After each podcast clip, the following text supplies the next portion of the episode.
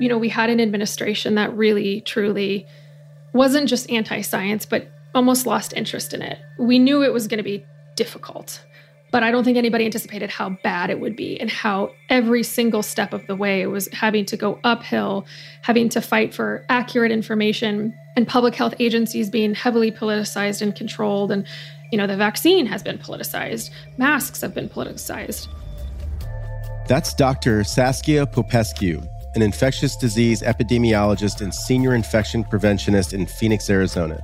Saskia also holds academic appointments at the University of Arizona and George Mason University, where she lectures on biopreparedness, pandemic, and outbreak response. I'm really hoping that the extreme pain and cost we've all experienced, both on a personal, public, and a healthcare level, means we're going to call for action again. I really, truly am hoping that we will say, no, you have to prepare for this. You have to invest in this, and not just today or the next four years. This can't be a political decision. It has to be an inherent, ingrained in the US country that says, we are going to prepare for these things because they happen and they impact us all, and some more than others. I'm Justin Beck, founder and CEO of Contact World. I'm here with my co hosts, Catherine Delcin and Deepti Pahwa. And over the coming months, we'll be talking to scientists, researchers, celebrities, experts, anyone who's been affected by COVID, and getting to the bottom of how we can improve public health together. We may not have all the answers, but you deserve to understand what goes on in your neighborhood and the decisions that will affect you and your family's health. Welcome back to Contact World Truth and Health, everyone. So, we're entering a new phase of the pandemic. It's a phase that's going to take adjustments in the way that we live our lives, and it's really going to test our humanity.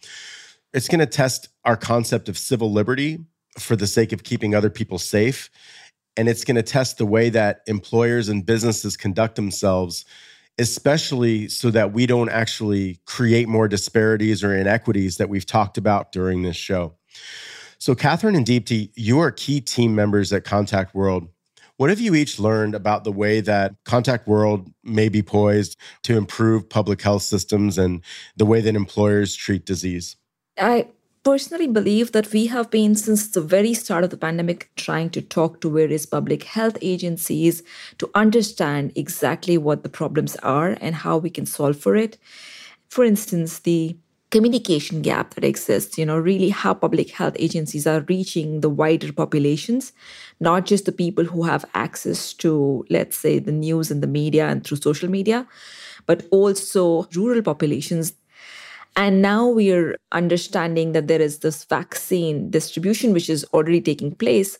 But how do you really work towards creating solutions that enable equitable access, not only technology based, but also paper cards based, because that is what is needed for the larger population to be able to make it more accessible as well as end to end seamless. You know, for instance, we have one of the partnerships with PathCheck Foundation on MIT Media Labs to help fight this pandemic.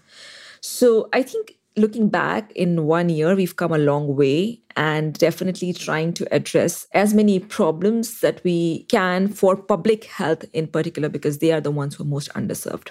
Catherine, how about you? What do you think about it? It's hard to believe it's been a year already.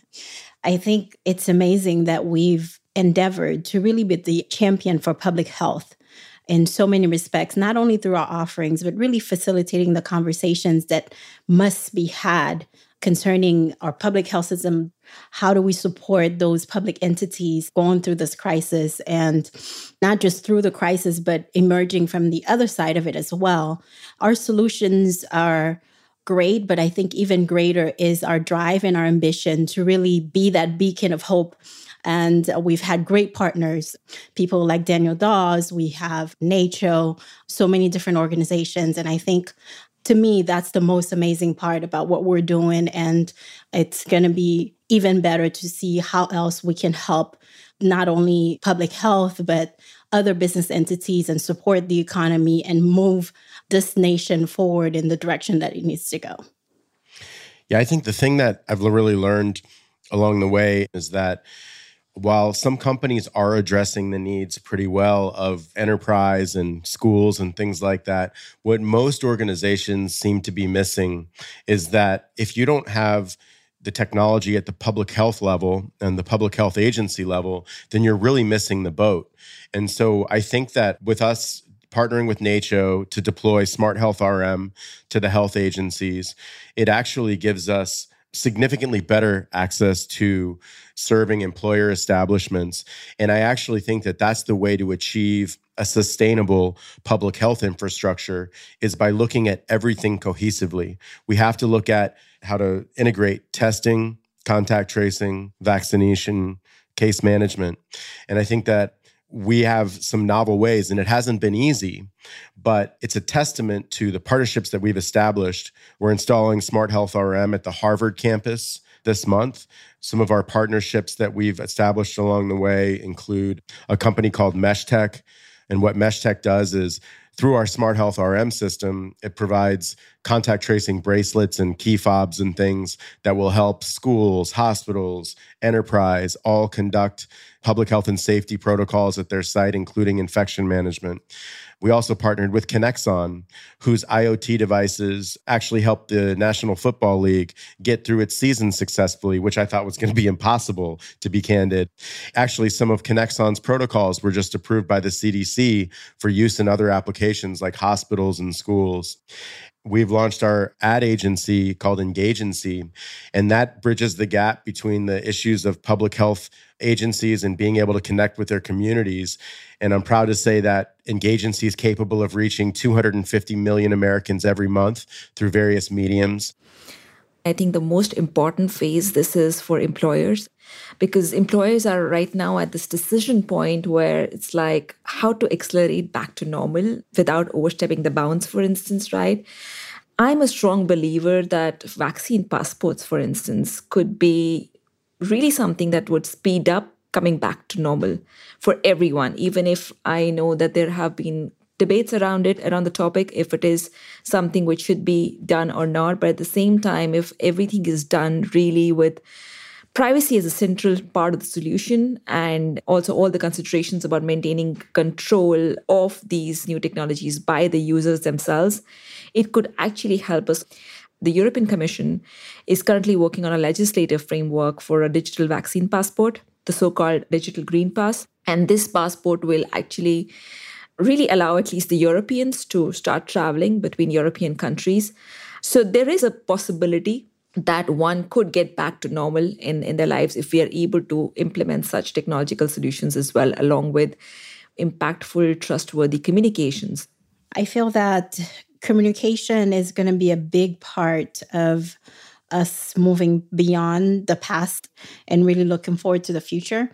I think really the communication here is going to be the important part where the accurate information is being disseminated out there to people so that they know we are rebounding, we are in a safer place, there are safer measures that they can take so that they can resume their lives as usual. We cannot get complacent. Actually, the world cannot be complacent. We need to make sure that we forge these vaccine partnerships as being discussed amidst the world to make sure that the uh, developing nations have access to vaccines sooner. We need to outfit public health agencies across the world because, as evidenced in this country, which spends more than anywhere practically on healthcare, they still don't have a basic case management system. It's crazy. So, there's a lot of work to do. But when there's a lot of work to do, it also shows the opportunity that exists to improve while it's really a tragedy that 70% of our health agencies may not have a solution to manage cases, it also shows you that when you empower those agencies with technology, that's your opportunity to fix things and make sure that people don't forget about what's happened here. And what the pandemic has done is it's just exposed the inequities that existed, the infrastructural problems that existed, the neglected public health sector, for instance. And the pandemic in one year has actually accelerated the work that would have been otherwise done in the next 20 years. So it's not just an opportunity, it's an opportunity to innovate and an opportunity to really design better, to start better, as if it was something that was really needed. And also, I think a lot of times the frustration of people is that they want more, right? They want the public agencies to have done more, yet we're not aware of the deficiencies. They don't have access to case management systems. They don't have access to a lot of the support that they need. They don't have access to the funding that they need to do the work. It's good to shed the light. It takes away the the incongruence in this belief that the public health system doesn't care about them. It's not as much as they don't care, as much as they're limited in what they can do with the resources that they do have. Their hands have been tied because you know going back to the theme of communications they lack resources. And then we have all these conflicting messages that actually have created villains out of some of them. And it's really unfortunate. But like you guys have said i'm really hopeful about where we're headed because you know we're eyes wide open. We know what it means to have a lack of infrastructure for public health and that again means that we have an opportunity to improve it, we have an opportunity to innovate, and we have an opportunity to fix it. And I feel really blessed and fortunate that Contact World has been such a central part of that conversation. And now we're moving into a phase where Contact World is going to be, I think, a central part of the solution, hopefully throughout the world. But at minimum, we're going to save lives with what we've developed and really fortunate to be part of this. As always, I appreciate the important conversations we have together. So let's hear more from our expert today, Dr. Saskia Popescu.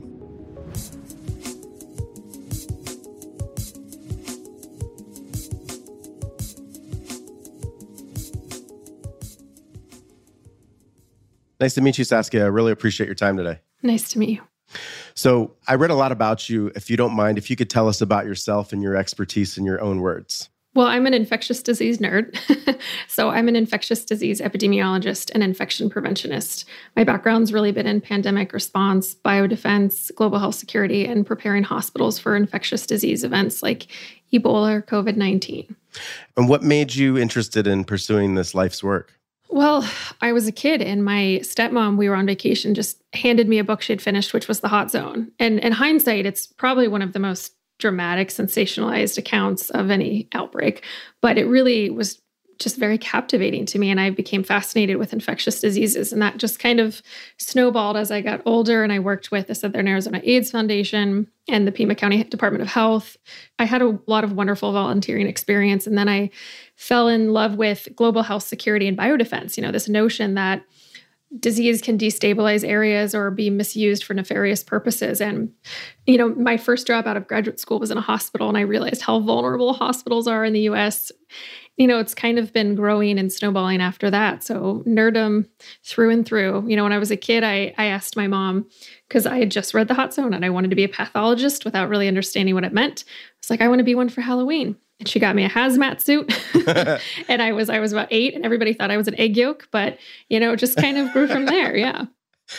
That's great so i want to start with something a little unusual for our show but i think it's pretty relevant you studied the classics at university of arizona and your senior capstone was the impact of disease on the fall of the roman empire can you tell us more about that yeah. And you know, it's so funny. I haven't really talked classics for so long. And then as COVID took off and kind of the international infectious disease community grew, we all realized some of us have very diverse backgrounds. And I love classics. So I studied ancient Rome.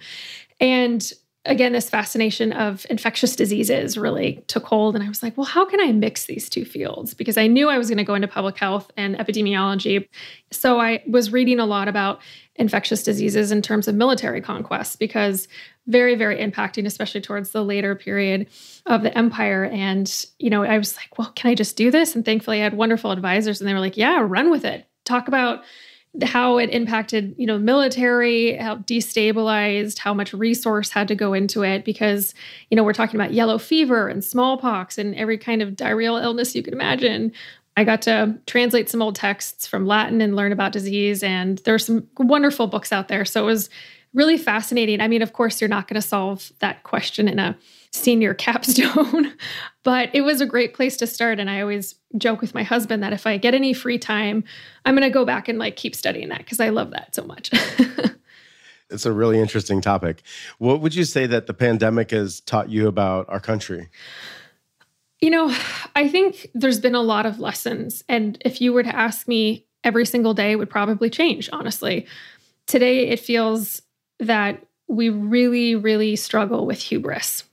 And there were some really great reviews of global health security and how much resource we've put into biodefense. You know, there was an article that said we've spent $60 billion in biodefense since the Amerithrax attacks in 2001 and 2002. And yet I see a single case of unexpected Ebola in 2014 brought the US healthcare system to its knees, and now COVID. And we're really struggling to learn the lessons because I think we assume that if we throw a ton of money at something, it fixes the problem.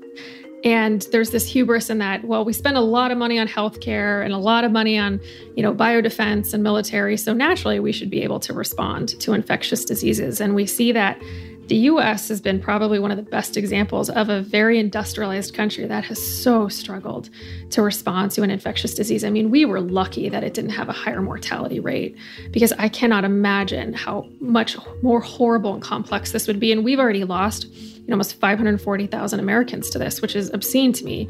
So today, my answer is hubris. Tomorrow, it's probably something different, but just this overwhelming expectation that we would be able to handle it. Because I think if you ask people that work in public health or infectious disease, the answer is it's going to happen. We don't know when, but it will. And it's going to be a lot harder than we realize. But the politicization and the hubris that we experienced, I think, probably were the hardest pieces. What would you say was the biggest contributing factor to the reason that the United States, in particular, outside of hubris, was so adversely affected and had, you know, for an industrialized country, just such a devastation? You know, one of the things that I think we really struggled with outside of something as specific as like testing or supply chain was we had an administration that really, truly wasn't just anti science, but almost lost interest in it. I think so many of us working in public health before COVID 19 hit were like, okay, if we have a biological event under the Trump administration, whether it's intentional or accidental or natural, like COVID 19, we knew it was going to be difficult because from defunding the PREDICT program and pulling out of the WHO, eh, just really not a lot of investment in public health and global public health. But I don't think anybody anticipated how bad it would be and how every single step of the way was having to go uphill, having to fight for accurate information, and public health agencies being heavily politicized and controlled. And, you know, at some point, I think it was April of 2020, the Trump administration just basically gave back response to the states and said, all right, you deal with it now. And I think that was a really big piece. We almost could never catch up. And it set this tone of politicization that we were not able, we're still struggling with. You know, the vaccine has been politicized, masks have been politicized. And it's really hard to come back from that and to repair the trust in science and these public health agencies that really just horrible attacks. I'm still struggling with that because it's hard not to take it personally when you work in it. But I think really that set you know, I keep saying tone, but it set a dangerous precedence for us that we were never able to catch up. So I think it's going to be a long time before we truly make those gains again.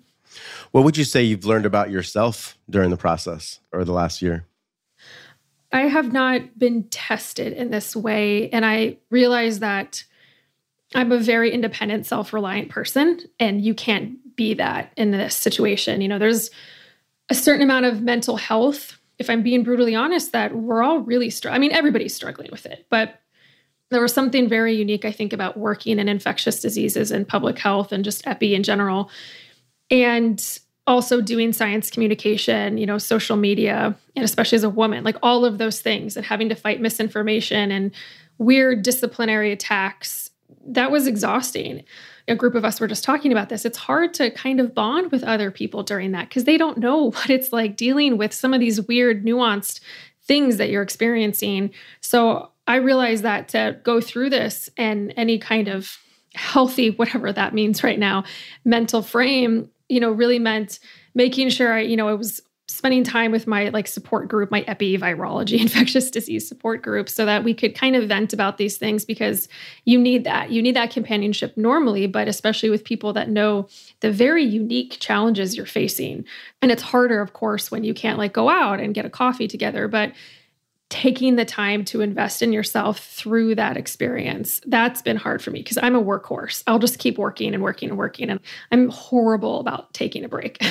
but forcing myself to do that was something that I really learned and I'm grateful for. That's good. So, congratulations on the new book coming out via Johns Hopkins University Press how cost containment undermines disease containment, political and economic obstacles to investing in infection prevention and control. Can you tell us more about it? Yeah. So, this actually stemmed from my doctoral dissertation. And I was talking to my dissertation chair, Dr. Koblentz. We were talking about hospital preparedness in response to Ebola and anthrax and the next pandemic. This was way back in like 2015, 2016. And it's like, you don't understand. Hospitals have these resources. I'm one of those resources. I build biopreparedness programs, but nobody invests in them. They see infection control as like this necessary evil they have to have. So they invest in it in the most basic way possible. And it's kind of a check on the box for a regulatory purpose. So digging more into this, it was really profound to see how hospitals and healthcare, and it's not unique to the US, I think we're just a shining example of it, really see infection prevention which means trying to prevent the spread of disease in a hospital, whether it's a pandemic or you know an infection associated with your catheter. They see these as kind of this cost center and this burden and not a revenue generator. So it's so many challenges from hospital administrator stance to investing in these programs, but then also how these programs don't just prevent healthcare associated infections, they also prepare the hospital for things like Ebola and COVID. Like we're the ones that are responsible for responding to them. So it kind of snowballed. And I was really fortunate to love what I wrote. And then I got to go harass some folks from Johns Hopkins Press and say, hey, can I turn this into a book? And this was actually very, very early 2020, before really we were seeing the impact of COVID. You know, saying hospitals are really vulnerable and they see biopreparedness and infection prevention as kind of like this thing that they really don't want to invest in unless they absolutely have to. And it's costing billions in healthcare associated infections, and it's going to cost billions during a pandemic. And it's weird looking back now. So that's really what it is. I'm looking at everything from MERS and SARS CoV Classic, which was the one that we dealt with in 2002, healthcare associated infections, which are a huge problem in the US, and, you know, of course, COVID 19 and Ebola and seeing the regulatory attempts that the US has made to try and force hospitals to really invest in these programs, how they're not really working the way we want to, and inherently how it's us, patients, and the public that have to pay for these failures when they do occur.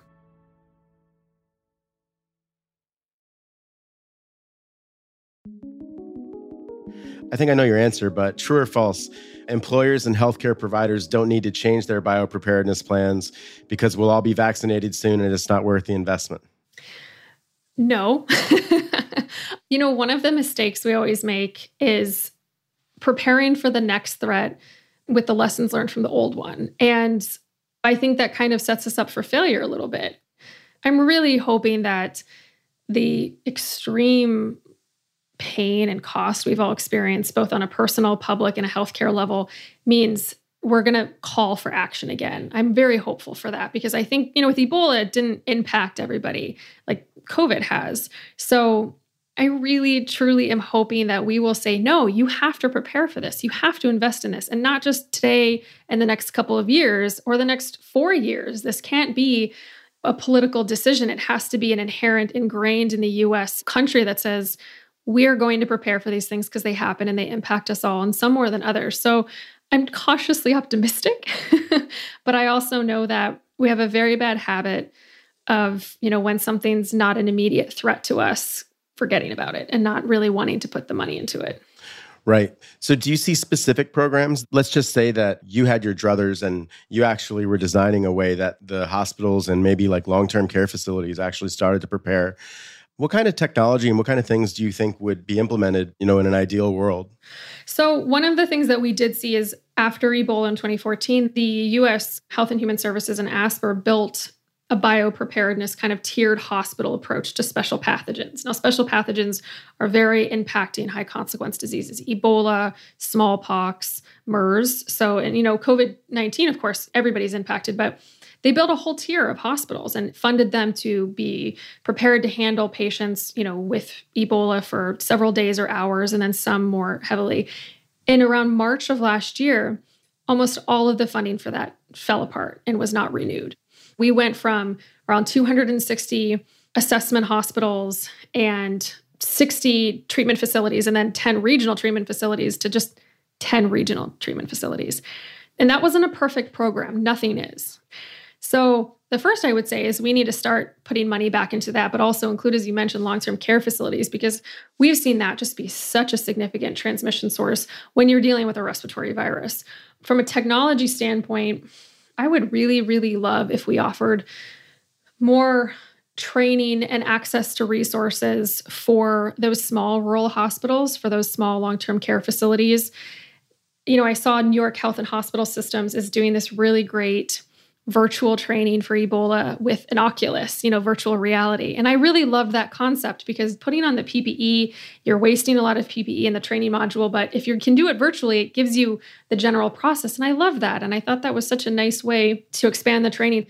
But the hard reality is that it's not just about the money and the tech, it's that you have to have more bodies, right? We need to have more people in these roles because one of the problems that we always see is public health will get a lot of money but unless you have those people in working that's half the battle you know it's like when you're really really busy and you get somebody to help you you're too busy to train them so i think the biggest thing right now is just ramping up to make sure they have infection prevention resources continuously in these facilities and get the time to do the training or do specialized training.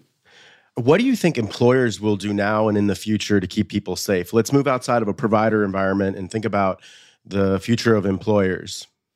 That's a really, really important question. You know, we actually just wrote an op ed about vaccine passes and vaccine passports, and not just at a country level, but also at an employer level. So if employers are going to request or mandate, how do you operationalize that? You know, do you have a system? How do you check that they're valid and not forged? How do you track them, et cetera? So, I mean, that's a huge topic right now. But when it comes to actually keeping people safe, one of the hardest things I've noticed for employers, whether it's a really big company or a smaller shop, is translating CDC guidance, public health guidance into operations for them. You know, what does it really mean? So, you know, we spent a lot of time on disinfection and cleaning, which I'm a fan of because it prevents a lot of other things besides COVID 19. But right now, there's this huge focus, and rightfully so, on ventilation and, you know, shared air because this is a respiratory pathogen. But what does that mean if you don't own your store or you don't have access to your HVAC system or you can't afford five HEPA filters? So, that I think is one of the hardest pieces is helping them translate these larger guidance and recommendations into actual pragmatic, legitimate things. And if you have $5,000 to work with, what does that look like? What are you going to invest in? So that's what I think right now we need to really be focusing on ensuring that they have the resources to do that because it's not just one thing, right? It's all these prevention strategies that they're needed. And that is easily one of the biggest hurdles, you know, something I just actually saw from a bar that I love in Phoenix that's, of course, open because I'm in Arizona and everything's open. they were focusing on testing so much. They're testing all of their bartenders once a week, but it's this tiny enclosed space. It's really fascinating to see this focus on one intervention strategy. And testing has been an example of that because it feels very tangible. You know, you get this negative result. That I think has been a hard cultural shift. We really like, okay, just tell me what to do. So I give everybody a mask and I distance them. It's like, well, it's a little bit more nuanced than that.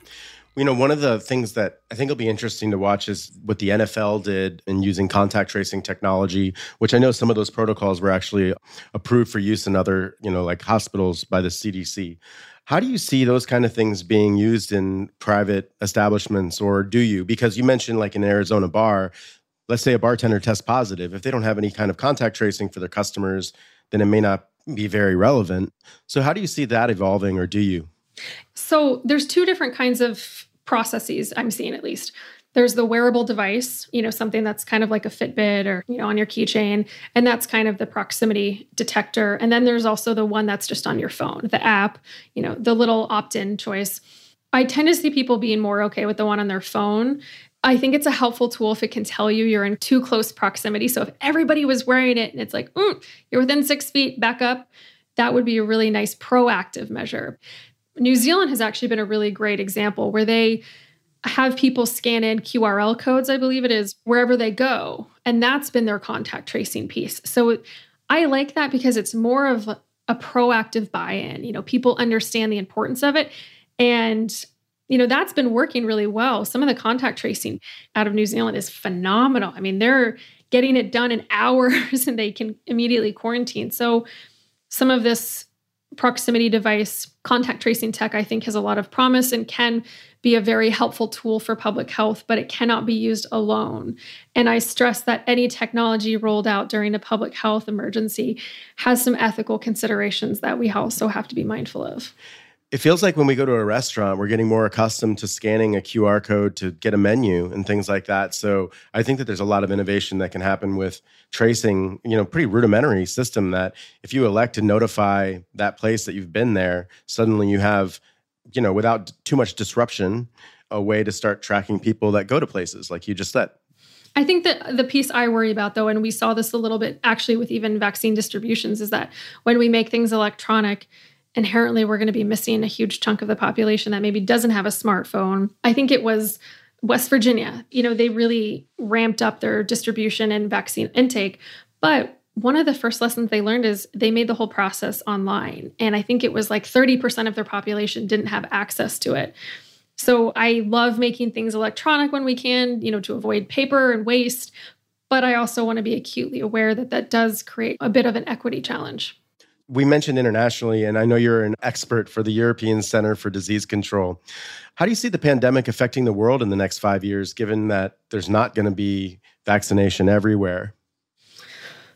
I think it's going to require a lot of international cooperation and discussion, especially when we're talking about vaccines being used as entry for certain countries. You know, maybe you don't have to quarantine when you go there you know, especially as several countries are making their own vaccines or they might not approve of another country's. If we had a vaccine passport, would we accept AstraZeneca? So, those kinds of things. I think really that this is going to have to have these larger global health conversations and really reinforce the geopolitics of all of this so that we work together and we're not creating additional health disparities.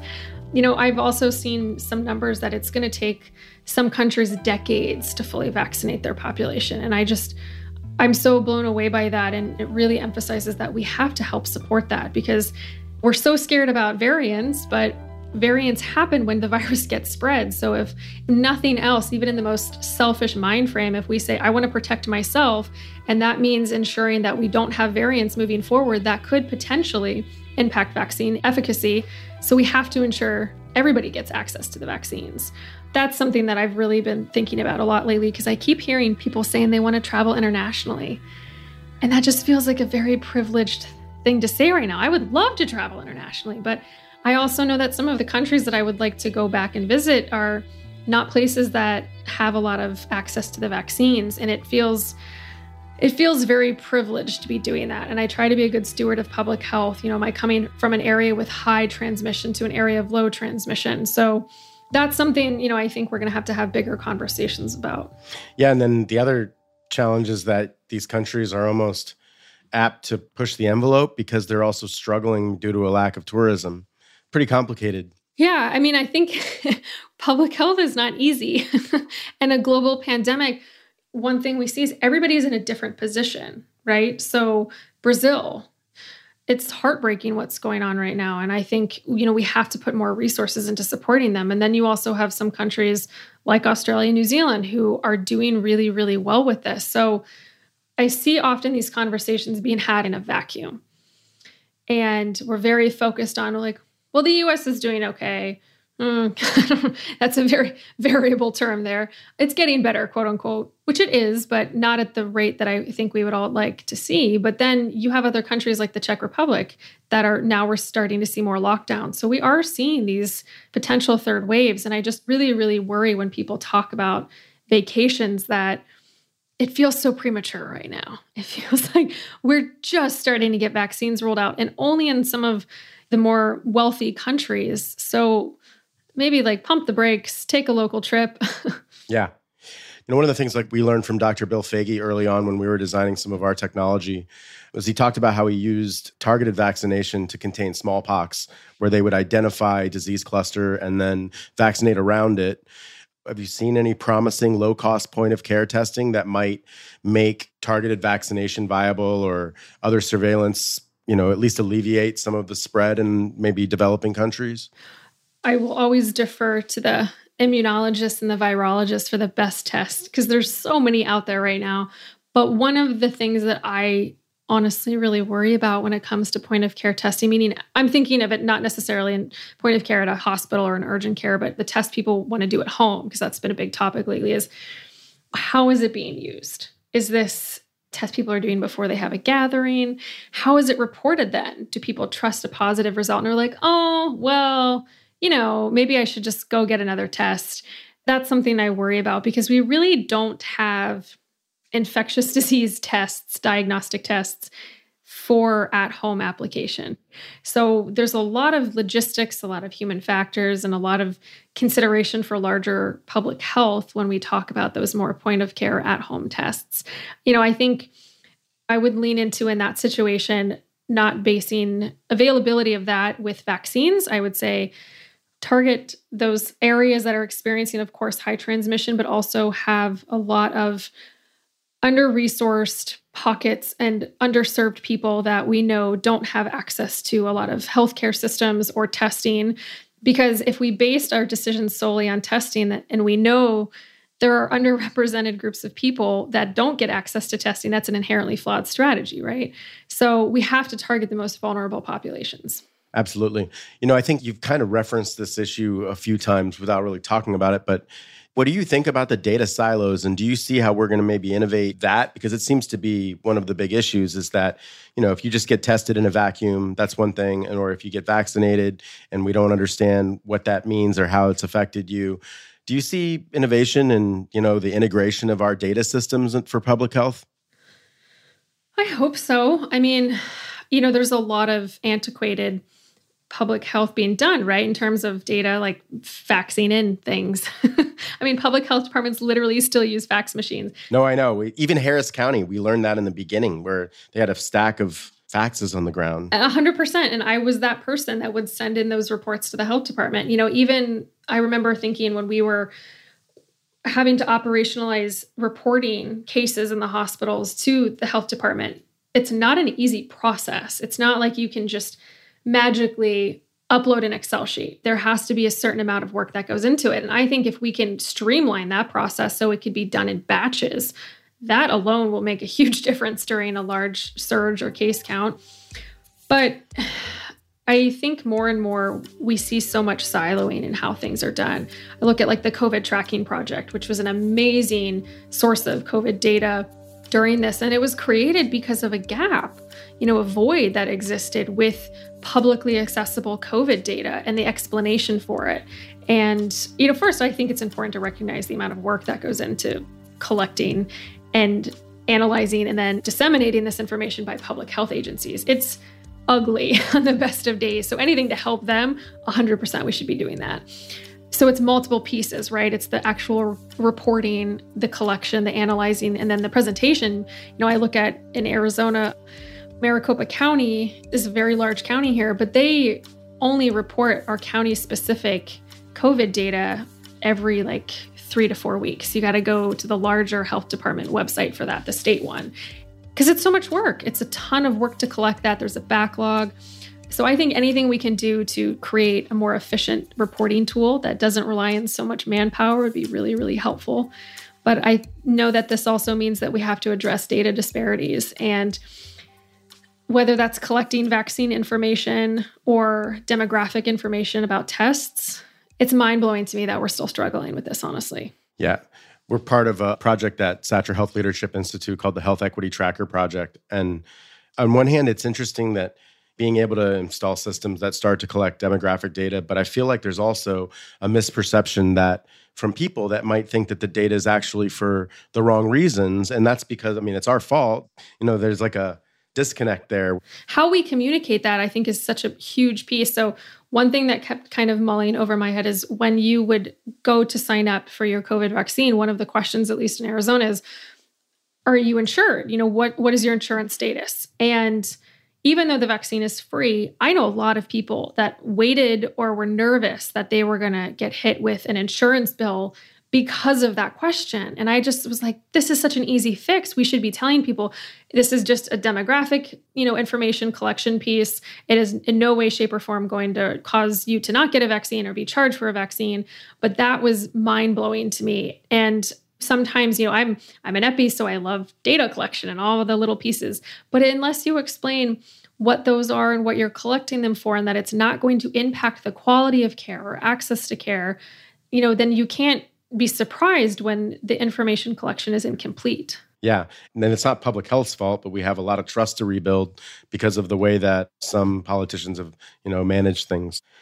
So, in closing, is there anybody that you look up to or that inspires you in your career? Yeah, you know, right now I'm constantly amazed. There's actually a lot of women that I look up to right now in public health. Maria Van Kerkhove is one at the WHO. Angela Rasmussen, who's a virologist, Alexandra Phelan is a health humanitarian lawyer. I mean, there's so many. Honestly, Seema is one of them. We had her on two episodes. Yeah, she's amazing. I mean, I wish I could be a tenth as cool so as she cool. is, and I always tell yeah. her that. Jessica, you know, Malaty Rivera is a wonderful science communicator. I mean, honestly, I could make a massive list of you know all the phenomenal people out there I'm inspired by daily, truly. And because one thing is horrible, and as much as I complain about social media during this, is that it's actually brought a lot of us together that we might not have ever got to interact with. And I'm I'm eternally grateful for that. Well, as a fellow nerd, I really appreciate your time today. And this was a really good discussion. I appreciate it. Yeah, thanks so much for having me. I want to thank everyone for their patience awaiting release of episode 9. We have a lot happening with Contakt World. We're nearing completion of season one of this podcast and expect to be a publicly traded company soon. In other news, we just received honorable mention from Fast Company in two categories for world changing idea and won two Stevie Awards in American business. We have so much to share with you and appreciate every moment you've spent with us over the last six months or so as we learn together about our broken healthcare system and, most importantly, the things that we're doing to fix it. Please don't miss episode 10. And for those of you just joining Contakt World Truth and Health, check out our prior eight episodes on iHeartRadio or wherever you get your podcasts. This is Justin Beck. Thanks again for joining us, and we'll see you next time.